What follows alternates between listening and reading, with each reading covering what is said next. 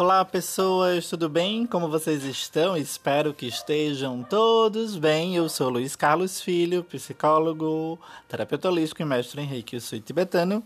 E esse é mais um Sementes de Luiz para compartilhar conhecimento, ensino, reflexões com vocês, tá bom?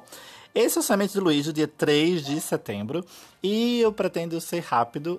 Às vezes eu digo ser rápido, mas não consigo. Queria trazer uma reflexão para vocês sobre conhecimento, autoconhecimento, emoções e uh, inteligência emocional. Vou tentar unir tudo isso num só ensino, tá? Vocês já perceberam que conhecimento é poder? Essa é uma frase do professor Hélio Couto, não é minha. Uh, mas a gente eu e você talvez conheçam já essa frase por outras pessoas. Sim, conhecimento é poder.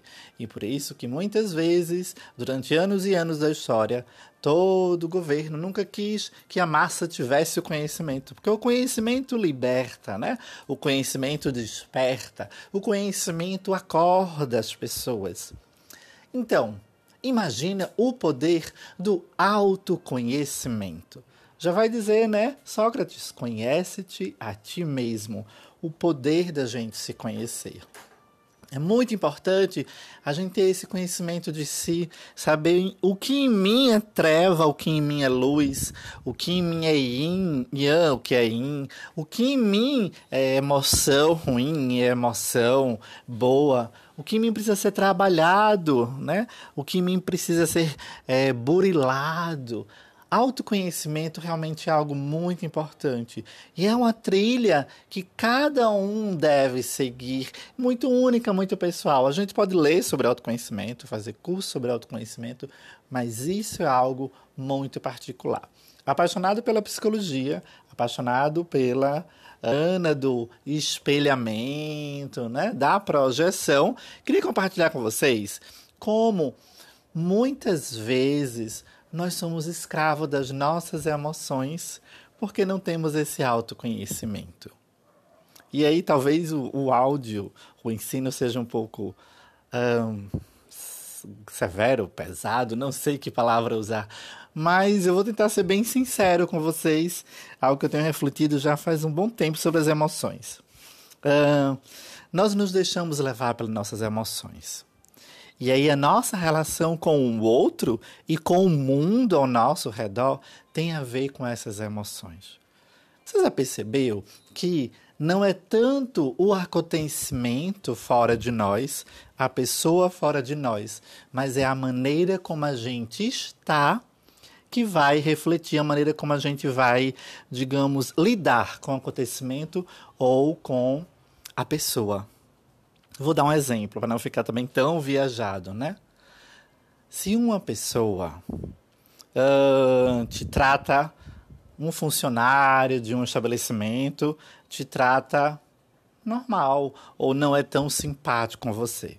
Se você tá bem naquele dia, você vai relevar, né? Você vai relevar, eita, um pouco antipático esse funcionário, né? Uh, mas se você não está bem, você pode criar uma confusão. Se você vai num outro estabelecimento e você não está bem, um funcionário te trata super bem, super simpático, super caloroso, e porque você não está bem, você é capaz de dizer: muito assanhado, muito invasivo. E diferente do primeiro exemplo, ele foi super simpático, super atencioso mas porque você não estava bem, você acolheu diferente. Eu quis dar dois exemplos, um de uma pessoa que talvez não te tratou bem e você pode muito bem acolher isso e passar, e outro que tratou bem, mas você não estava bem e por isso teve dificuldade. O que eu quero dizer é que se a gente não trabalha em nós essa questão, poxa, por que eu vou ficar chateado com essa pessoa? Porque na verdade eu não estou bem. E aí, quando eu não estou bem, eu acabo me so se tornando escravo do meus, das minhas emoções quando eu não me conheço. Quando eu não sei, calma, preciso ter paciência. Hoje eu não estou bem e eu não vou descontar nessa pessoa que me tratou bem demais. Eu não vou chamar ela de invasiva, né? O que eu queria também trazer para vocês refletirem é que sobre isso nós somos muitas vezes hipócritas. E eu estou me incluindo no meio, tá? Porque Quando é um funcionário uh, que é um rapaz bonito, mesmo que ele te trate mal, mesmo que uh, eles façam a brincadeira, se você acha bonito, né, porque isso é bem subjetivo, você vai relevar. Mas se ele for fora dos padrões de beleza, você vai achar ruim. Eu estou sendo bem sincero, tá? Para que a gente possa refletir sobre isso.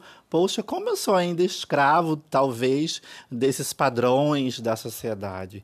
E atrelado a isso, como eu sou escravo também dos meus, das minhas emoções. Por isso, um grande pulo do gato, digamos assim, foi quando Daniel Goleman falou da inteligência emocional. A Luísa Reis já dizia sobre isso. Como difer seria diferente se, na, se nas escolas, desde pequeno, nossas crianças aprendessem a lidar com as emoções? Seria muito diferente se aí tivéssemos inteligência emocional como uma disciplina da escola desde pequeno. Mas desde pequeno a gente aprende que se bateu, levou. Se derem brigar com você, dê de volta. E aí a gente acaba sendo escravo das emoções. Quando eu, eu trato o outro, eu lido com o outro por causa da, minha, da aparência do outro, né? Eu julgo o outro, é um julgamento, né? E é um juízo de valor. De certa forma, eu estou sendo escravo dessa emoção valorativa.